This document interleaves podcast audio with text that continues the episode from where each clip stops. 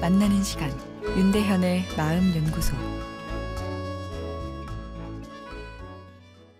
안녕하세요. 목요일 마음 연구소입니다.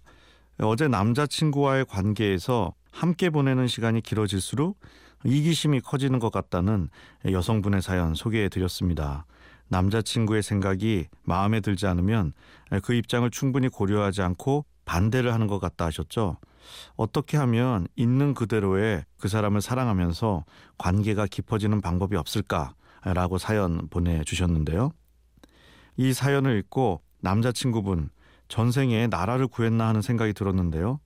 갈등이 있으면 헤어지느냐 마느냐를 고민하게 되는데 이 사연의 여자친구분은 있는 그대로 그 사람을 사랑하고 싶다고 하시니 말이죠. 아, 남자친구가 부럽습니다. 아, 그런데 있는 그대로 그 사람을 사랑하면서 관계가 깊어지는 방법은 아쉽게도 없을 것 같습니다. 상대방을 있는 그대로 내 안으로 받아들이기 위해선 내 마음이 텅 비어 있어야 하는데 아, 그런 마음은 없으니까요. 성격이라는 것은 마음을 채우고 있는 내용물이죠. 여러 상황에 일정하게 반응하는 나만의 심리적 특징을 성격이라고 합니다. 모든 사람은 다릅니다.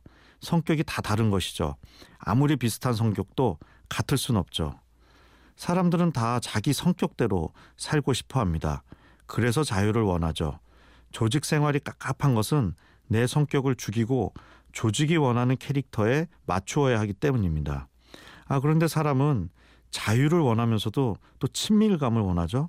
누군가와 하나가 된 느낌을 느낄 때 심리적 만족감을 얻는 거죠. 문제는 자유와 친밀감은 공존하기 어려운 두 녀석이라는 것이죠. 누군가와 가까워질수록 서로가 자유를 속박할 수밖에 없습니다. 사랑이란 감정은 초기에 강력한 이타적인 특징을 불러옵니다.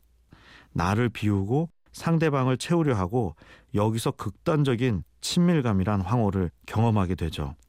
누군가와 완벽한 하나가 된 느낌. 세상이 다 내 것 같습니다. 그러나 이내 곧 부딪힘이 생기죠. 친밀감이 클수록 두 성격의 부딪힘의 충격도 큽니다. 너무 가까워졌기 때문이죠.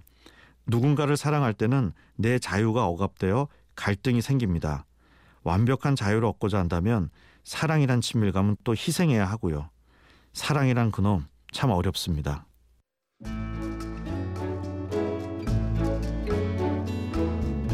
윤대현의 마음연구소 지금까지 정신건강의학과 전문의 윤대현 교수였습니다.